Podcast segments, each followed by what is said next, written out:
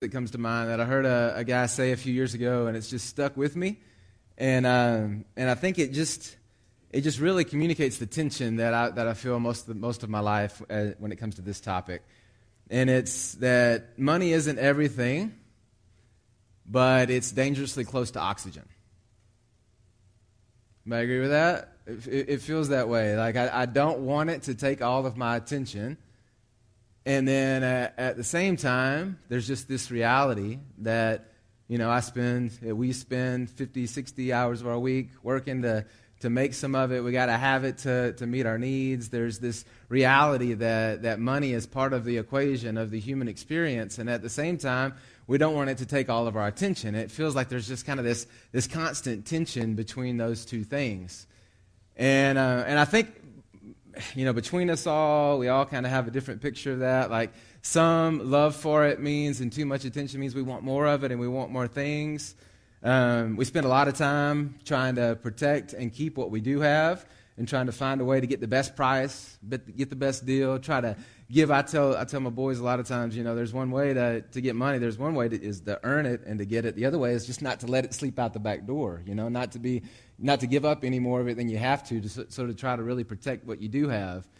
And on those two ends, and I've, I've decided that this is both love of money. There's the desire to have more things and to always be wanting more. And then there's this hatred of it that makes you always just wish that money didn't exist and, and trying to protect it too much, which is also means that it's got all your attention. And it feels like I live on that end most of the time. You know, in fact, this is really funny, and if you know the, the stereotype, you'll, you'll get this. I've got an Indian friend that just the other day told me he wanted me to do the dealing for him in this thing because he thought I could get a better deal than he could, which is which is really, actually pretty funny. But part of that goes back a long time in me. I mean, Terry and I have been on one cruise, and uh, it was a cruise where they they went out to Cozumel. You got off the boat and you, I just remember we had enough time to eat at a Mexican restaurant. And man, you, I mean, if you've been to a Mexican restaurant, you know, like you look at the menu and say, "Hey, I want a quesadilla," and it's at, it's in front of you, like immediately, it's there. I said quesadilla on purpose. I know how you say it. Uh, so, I mean, it's quick. So we got Mexican food, and then we, we got back on the boat. And, uh, and the room we had was in the belly of the beast and it had an ocean view, but I'm pretty sure we were underneath the water. uh, and it had bunk beds on our anniversary trip.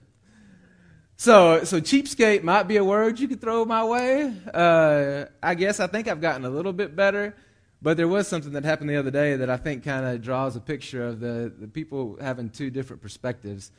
We, uh, I, I grind coffee in the morning, and uh, right now, I've got a, or I've had an electric coffee grinder that was a hand-me-down from somebody in our family that didn't want it. But I'm, I'm an early riser, and most of the family's still asleep, and so I, I'm always, you know, trying to find some room and uh, turn, you know, close the door and turn on the, the vent fan in the bathroom, or go outside or something, because if I grind the coffee, it's going to wake the whole house up. So I had heard that a manual grinder made the coffee better, and I thought, man, that's awesome because it doesn't make as much noise. I won't wake the house up. So I had done the research, and there was this one that I really liked, but I felt like it was too expensive. And I found the other version of it. I've actually got a picture here of it. It's the it's the version. It's the same thing, only different. Uh, you know, obviously made in China. Uh, the name uh, C uh, K H A W F E E Honestly, I just I just thought, oh yeah, that's a Chinese name, and I went on, and then Terry pointed out later that that's coffee. High quality, high quality, twenty-four dollars. I put it into my cart, and I was really debating back and forth for several weeks about was this worth it. I read all the reviews. It's going to take about ten minutes to to grind a pot of coffee. Was I willing to make that kind of investment each morning? was I, was I, was I, was I. And then one day, one day I get this text that says, hey, it's being shipped. Uh, because Terry bought some running shoes and it was in the cart and she just hit go. And that's the way a lot of my purchases happen. Terry just goes ahead and pushes the button. Now, what's funny about that is I was at a friend's house uh, this past week and I mentioned something about it taking 10 minutes, and, but I, it's not that bad. And, and he said, Well, it doesn't take 10, 10 minutes with mine. And I said, Really? Is what's, what's different about yours? And he said, Well, probably because mine costs $200. I said, What? And he said, he said, Yeah, but I figured you're going to have one coffee grinder in your lifetime. I'm going to buy this one. Which just showed how radically different our two perspectives were on the, on the topic, right? $24 was this major expense for me, 200 was a nothing for him. And I don't really know right, right or wrong, you know? But as we start this discussion about money, there are a few kind of overarching things that I think set the discussion. And before we dive into what we want to look at today, which is actually way back Genesis chapter 4, I just want to kind of set the stage with some of these overarching thoughts. The first one comes from Psalm, 21, uh, Psalm 24. And it, um, it's just this passage, I've got it here. The earth is the Lord's and everything in it, the world and all who live in it. So, just in a really, really, really simple way, I put this little picture together. I mean, everything is inside that circle of God owns it. The earth is inside that circle. You are inside that circle, and whatever we have that we call ours, it's inside the circle of it's God's. And, and we get it, but it's God's. It's inside of His circle. And um, you know, I, growing up when I did, and some of you guys are probably in the same stage, I had a steady dose of The Cosby Show. And I don't know if you remember this, but Heath, uh, or uh, Cliff Huxtable would always tell Theo, his teenage son, Boy, I brought you into this world, and I'll take you out. Anybody remember that? Or is it just me? All right, boy, I brought you. You know, I, I, I kind of laughed at that back then, uh, being a teenage boy. Now that I've got teenage boys, I totally get it. There's this ownership level of, boy, I brought you into this world and I had no joke. I'll take you out. And one place I see it as far as ownership goes is like when, when they go out to some activity and there's an amount of money that you would expect that thing to cost. Like they're going to this event and you, you know, I do the accounting and I'm like, all right, you know, it costs about $5 to get in. You might get some snacks all right, it's, I mean, max 10 bucks. All right, I, will give you 12. All right, so, so here's 12. But when I give it, I communicate, hey, this is my money. I'm giving it to you to go do this thing. My estimate is that this will be about $8, maybe $10. I'm giving you 12. 12 doesn't mean that you have $12 to spend. 12 means that you got extra money in your pocket just in case, but I'm expecting you to bring me four back. Because I'm expecting you to make decisions on this little adventure in the same way and through the same filter that your daddy would make them because it's daddy's money. Right? And it never comes out that way. Nothing comes back, right? In fact, we owe somebody because they borrowed something from somebody on the trip. But, but, that, but that's the idea it's mine and you have ownership of it for a while for this, for this purpose. But let's remember whose it is. And that's what it feels like Psalm 20. I mean, it's all God's. And here we are in the middle of that, and we get ownership of it. But let's not forget who owns it all. All right, so that's just kind of one overarching theme. The other big one for Matthew 6, Jesus speaking here, a couple big things that he says. He says, For where your treasure is, there your heart will be also. So there's this link between your, your treasure and, and your heart. And the idea that your bank account could say this, but your heart could say something different, is just not true. Those two things are, are linked together. And the way that he says it, where your treasure is, you know, your heart is there. Almost like I, I picture, uh, you know, walking a dog and you've got this leash to your treasure back to your heart. Now, we've got a teacup chihuahua. And when we go for a walk and the teacup chihuahua is on a leash, it's where I want to go. And, uh, you know, if you were watching that, you might feel pretty bad for the teacup chihuahua because she gets jerked around quite a bit. Sometimes she does a flip and comes off the ground because where daddy wants to go, daddy goes. I have also gone on a run with a Doberman, full grown. And, and I, I, realized about halfway through that run around uh, Lake Fayetteville that, that the dog was running and I was on the leash. Not the other way around. Wherever that Doberman wanted to go, he took me, and I was the whole time I was just fighting him to get somewhere. Where where our treasure is, our heart is also. And you can't, you can't say that those two things are going in, def- in separate directions. They are tied together.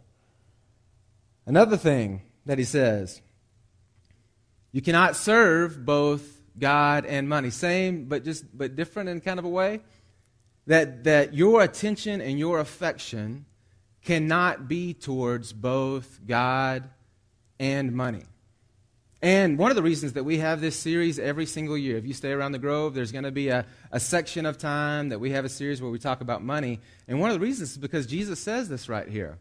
Of all the things that he could have said that would have battled for our attention, what does he say? He says, hey, there's this tension that happens. And money's going to fight to get all of your affection. It's going to it's gonna, it's gonna be in this war. And you can't love both. It's not possible to love both. Anybody in here ever had a funnel cake? I sure hope you have.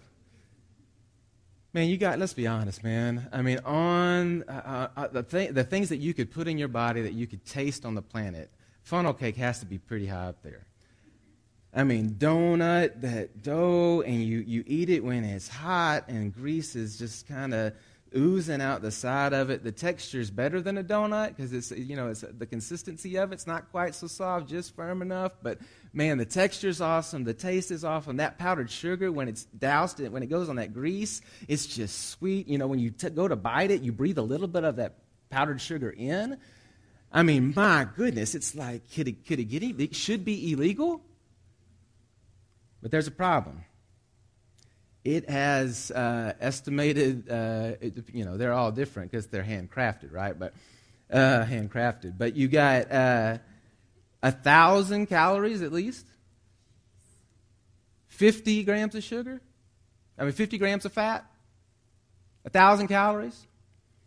So here's the b- battle I have. Like, if if funnel cakes and fitness don't live in the same house, like if I want to be in shape, then I can't eat a funnel cake.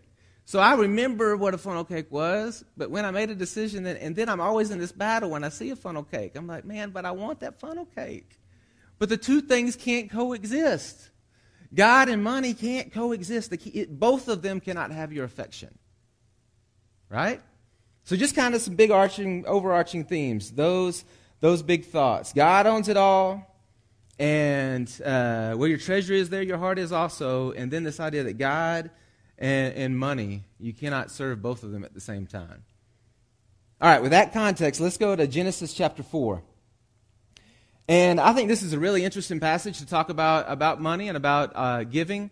It is the story of Cain and Abel, which Genesis chapter 4, that's right after that story that we looked at just a few weeks ago about Adam and Eve and, and the whole naked thing, which I found out later I really tried to say naked the whole time, and I must have said naked the whole time because I got made fun of later on. But anyway, I, I, I just will leave that alone, not, uh, not use that word at all. But, uh, but this is right, right after that, okay? And it says in Genesis chapter 4, verse 1 Now Adam knew Eve, knew Eve, his wife. Now, this knowing was not just knowing a lot about her, it was knowing in the, in, in the biblical sense. And, uh, and that meant a lot more than just knowing about her, because it says, as a result, she conceived and bore Cain, saying, I have gotten a man with the help of the Lord. And again, she bore his brother, Abel. Now, Abel was a keeper of the sheep, and Cain was a worker of the ground. In the course of time, Cain brought to the Lord an offering of the fruit of the ground, and Abel also brought of the firstborn of his flock and of their fat portions. And the Lord had regard for Abel and his offering, but for Cain and his offering he had no regard. So Cain was very angry, and his face fell. And the Lord said to Cain, Why are you angry? Why has your face fallen? If you do well, will you not be accepted? And if you do not do well, sin is crouching at the door. Its desire is for you, but you must rule over it. All right. So, what's, what's crucial to understand about this for me, it's, it's big. This is, this is before Jesus uh, walks the earth. It's before Moses and the Ten Commandments. No commandment has been given at this point. You have the first children of Adam and Eve. As we enter into this story, uh, you immediately find out what their occupation is. It says that, that Abel was a keeper of the sheep and that Cain was a worker of the ground. And yet, there's this offering that's given. And so, kind of the first thought here is that the offering was more of a compulsion than a command. It was a compulsion. It's just something they did. It says Cain brought to the Lord an offering of the fruit of the ground, and Abel also brought of the firstborn of his flock and their fat portions. Now, I'm going to ask you to think deeply about this story for a minute, okay? You've got, you've got no command, and yet these guys just automatically bring an offering. Now, when you, when you think about trying to get a gift for the man who has everything, you know, that, that's, that's really hard to do. My first response is if a man has everything, then what gift does he need? He doesn't need one, right? He's got it all. And when you think about an offering to the God that owns everything, why would you bring a gift to the God who literally owns it all? What is the point? I mean, if I'm honest with myself, there's that question of what, well, he, nothing I give him is going to be of value. It's not like he needs any donation from me. So there's some distance between an offering that these guys are compelled to give and a donation. I'm not giving him something that's going to make him any more significant. I can't do that. Anything that I give seems like it's really pales in comparison to what he owns. And so, kind of, what's the point? And yet, these guys are moved to give. In fact, I, have seen this again and again the world over that the creation is somehow inwardly compelled to offer worship, to offer gifts, to offer to the Creator. In fact, I'll, I'll never forget it. We, uh, we walked into a mall in Thailand one time, and there was a, a little idol uh, there beside the, the entrance into the mall. And when we walked in, there was a Starbucks, piping hot, fresh cup of Starbucks right there at the foot of the altar, and it was it had been offered to that idol. I gotta be honest with you, I was really tempted to grab that coffee. Because you could just still see the steam coming off the top of it, and I thought, man, that idol's not gonna drink that coffee. Somebody needs to drink it. Somebody just needs to drink it. It's just sitting there, you know? Somebody needs to drink it. And in one side, it made me really sad that somebody, you know, spent their money and set it there and it's not going to be consumed. And then the other part of me thought, man, but it is, it is something that that person took the time. Maybe they got themselves a cup, but they also got this, this thing that they were worshiping. They, they bought it a cup and they set it there and they gave an offer. What would compel them to do that? Why? Just about uh, two weeks ago, I, uh, I was on, uh, I, I, take trips to India pretty often, and I was on one of these trips, and I vid- visited something called the Maha Kumbh Mela. I've got a picture of it here for you. The, the Maha Kumbh Mela is the largest gathering of people for any kind of spiritual event on the planet. This year, over the course of this festival, there's expected to be about 150 million people. 150 million people, all right? Uh, a picture cannot do it justice because there's just so many people and it's such a broad area along this riverbed just beside the river. And what they're there to do is to make offerings, to worship, to bathe in the river. Now that seems crazy. And I walked up and down this riverbed and, and watched all these people and all these things and all these offerings taking place. And again, it's kind of like the Starbucks cup. There's one side of me that just goes, man, this is just in, insane and it doesn't make any sense. And then when you start to ask the questions and you start to think more deeply about it, this ancient civilization that's in this, this uh, you know, the kind of this delta area, and that river that's flown through that area has given them water. It has fed the soil that's allowed for the crops to grow. It has fed the cows from which they get milk. They also take the dung from those cows and they use that to, to have heat and also to cook their food. And so, in a real way, You know, the early civilization looked at the river and, and, and noticed and believed that it was the life giver. And so, what do you do to the life giver? You, you, you make offerings to it. Why? Is anybody else? It's just, it's just wild to me that that's the way that it is. But, but it is. And inside of us, there is that deep need. That's, there, there's that deep compulsion to give to our Creator God, to offer and to tell Him how incredible He is by our, our small gifts that seem insignificant, but that are massive. And I thought about this. This is the best example that I have of, of uh, what it must feel like to God. Uh, a few years ago, uh, Brennan gave me a gift. And uh, I got a picture of it here so you can see it a little bit better. It is a gummy bear wallet. All right? Now, on the open market, you may try to buy it from me this morning. I doubt I could get much, much for it. You know, um, again, you know, he, uh, he used duct tape and index cards to, to make this wallet. I, I purchased the duct tape, you know, in the grand scheme of things, I purchased the duct tape and the index cards. I don't know how much two index cards and a little bit of duct tape are worth, right? Or how much that cost. Um, if you try to take this from me this morning, I'd probably pull your ears off. It, it, it's of very little value in one way, but to, to his daddy, that thoughtfulness, that willingness to take things that were his and to make make something for me. It, has got a little note in it uh, that he gave to me that day. It says, For dad, this present is to the best and most awesome dad. I love you. This, this, this means a whole lot to me. Now, think about your Father God. When we take of the things that He's given us that are His anyway, but we take it and we think about him and we make some sort of offering. Think how that makes him feel, how, how incredible that is, and the relationship that it builds between you and him.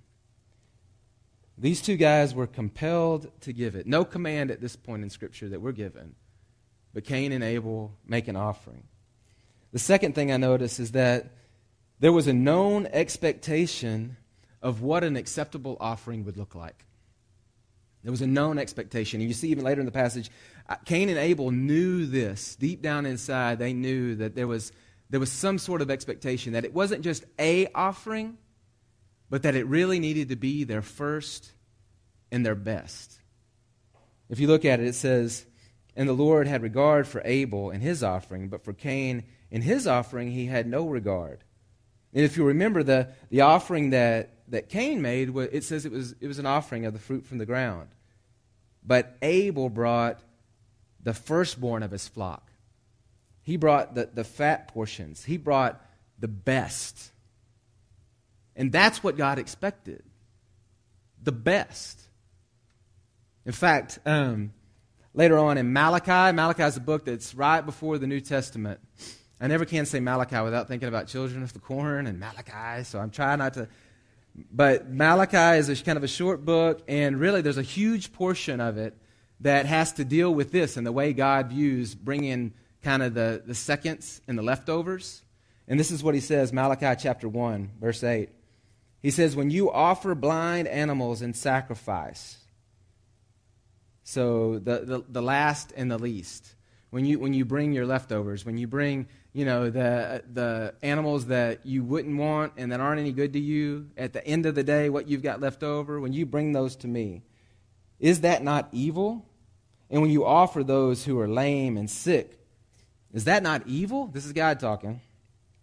Present that to your governor. Will he accept you or show you favor, says the Lord of hosts? Which this is a really interesting line for us right now during tax season. You know, IRS does an audit and uh, the way you've been operating is that you spend on whatever you want or need, and then whatever's left over, that's what you send to the IRS. Are they going to be all right with that? No, there's, there's an expectation, right? It, it's, for most of us, it comes out of our salary on the front end because it's a set amount, and you owe it. God says, Will the governor, will, will the state be okay with this kind of perspective? Will you just take the last and the least? Or do they expect the first and the best? If this offering is not a donation, but it actually is an offering, then wouldn't it need to be your first and your best? Because it's more symbolic than anything. I am taking of my first and my best, and I'm offering it to you, God, because this is an, an offering. You don't come in and sing worship songs, hopefully you don't, and just kind of half heartedly do it. You, you give your best. Mike, I can't sing very well, but the best I got, the best my pipes will do, that's what I try to sing with. You don't want to be around me because it sounds bad, but at least it's my best, right? I'm offering my best. There's a story in 2 Samuel that this reminds me of, and I may have mentioned this story before. It's just one of my favorites. David's hanging out with his guys at wartime, and, and he says, Man, I really, I'm thirsty, and I really wish I had some of that sweet water from back in Bethlehem. I wish, man, I wish I had some of that water. he's just kind of talking off the cuff. And a couple of his, his toughest, meanest guys, they go, All right. They sneak out, they go through the, through, through the enemy lines they fight through and risk their own lives to get this cup of water, and they bring the water back to David. Now, what does David do when they hand him the water? He doesn't drink it, he just pours it out on the ground as an offering unto God. And the first time I read this story, I went, man, you got to drink it, right? I mean, you got it. These, five, these guys risked their lives to bring you this water, and you're not going to drink the water. But what was he doing? No, now this isn't just water. This is water from that place, and that makes it special. But now it has the lives of these men up on it. They risked their lives to bring this water, and now this is not just water anymore. This is symbolic, it's significant. And the only right thing to do with this water now is to offer it to God. Because it's too, it's too special for me to drink myself. This offering that, that we should be compelled to give, that, that Abel specifically is, is compelled to give of his first and his best, it's, it's this symbolic thing that anything less is a joke. In fact, you saw it there in Malachi. God says that it's evil. Anything less than the first and the best, the last and the leftovers. What is that? And then the last thing I notice, which is, uh, which is really interesting to me, the value of the offering impacted the joy of the giver. Look at what it says. So Cain was very angry and his face fell. You know, kind of the end of the story is he goes out and he kills Abel. So he's pretty, he's pretty fired up about it.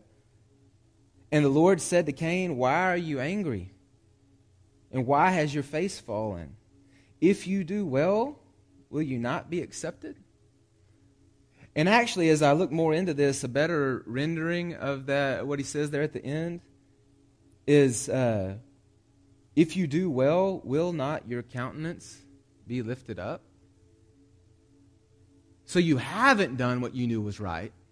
What deep down in your soul, you knew that the first and best was what I expected and what was the just and right thing to do. So since you didn't do it, your face has fallen. But hey, if you do what is right, will not your face be lifted up? Somehow Cain's joy was tied to this thing that he was out of line, that he was out of place, that what's a better way to the mojo of his life had gotten off track, you know? It's like, um, you know, if you bored, I was on a subway the other day, and there are seats on the subway, uh, this metro in Delhi, that are that are designated. This is for for the elderly or the people who have trouble standing. And so you just kind of know. And when I see some young punk sitting in the elderly seat and there's an old lady standing up, there's that part of me that just knows that's not right. When, um, when some friend has done something for me and and it feels like man they've they've really there's a debt that's owed and I feel it and I know that I need I need to then repay that debt. And there's this part of me that as long as that's something's just not right. And this offering that Cain offered that was not in line with what it should have been, it it took his joy away. And God called it because he, he's going to say good to Abel. And he's going to say that's not right to Cain. And God says, I mean, it's, it's not a donation. Remember, again, God didn't need it. It's not like, hey, this isn't enough. I need more. God's got it all. But God says, what is this joke? Do what is right, and your joy will be full. Your, your countenance will be lifted up again. Guys, I think there's a lot at stake when we talk about this offering. Especially that last, that last part of this story makes me think there's a lot at stake for you and your personal joy and life. That your Creator, who has provided all things for you, that owns it all, that we offer back to Him a significant, symbolic first and best. And that there's something significant about that relationship, like this gummy bear wallet, that makes it sweet and special. The sacrifice that was made, the thoughtfulness that was there. And then also just, just in me that I know that He deserves it. And so I've offered it. It's big. You know, money isn't everything, but it's dangerously close to oxygen. And it says a whole lot about who we are by what we do with it. So, as we enter into this series, this is just kind of the, the first story that we want to throw out there to consider.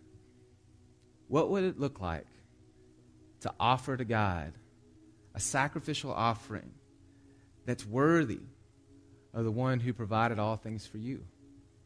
What does it look like? So the band's going to come back up and we're going to sing a few songs and, and worship Him with our voices. Uh, the longer that, uh, that I try to figure out what it looks like to walk with Jesus, the more I figure out that I think worship, worship is the songs that we sing. But if we walk out of this room and the lives that we live, the things that we do, the amount of faith that we show in Him, the amount of trust that we give to Him, the, the way that we sacrifice for Him, those things sing louder than any song that we could ever sing. You know, they say the truth about what's in our hearts. And so let's sing these songs, and then also, you know, these, these buckets that we pass around are going to come by, and there's going to be the opportunity to offer unto Him. There's the chance to pray in the back of the room, there's a chance to take the Lord's Supper. But I ask you over these next few minutes just to think about what it would look like to offer unto your God the first and the best. Let me pray for us. Father, I I say that we love you a whole lot this morning, and we want uh, not just to be right before you because you are God and you uh, you deserve it, and it, that you know any kind of fear or reverence, even though that is there. There's also just this this compulsion that we want to know you and we want to be in relationship with you and you've done so much. And these songs we sang a minute ago, that last song that we sang about how much you love us. And Father, I know it, it feels really feeble to offer anything back to you as big and as great and as awesome and incredible that you are. But Father, I pray that you would fill us with that compulsion to love you in this way, to communicate with our offering, that we, we see how big you are, we recognize what you've done, and, and we love you. We love you. The best that we know how, we, we offer back to you our, our worship, our praise, and our gifts. Father, I pray that the end result of that would be a, a tight relationship with you and that you would fill our hearts with joy and peace to trust you with, with finances and trust you with all the question marks. Please do it to your glory. Amen.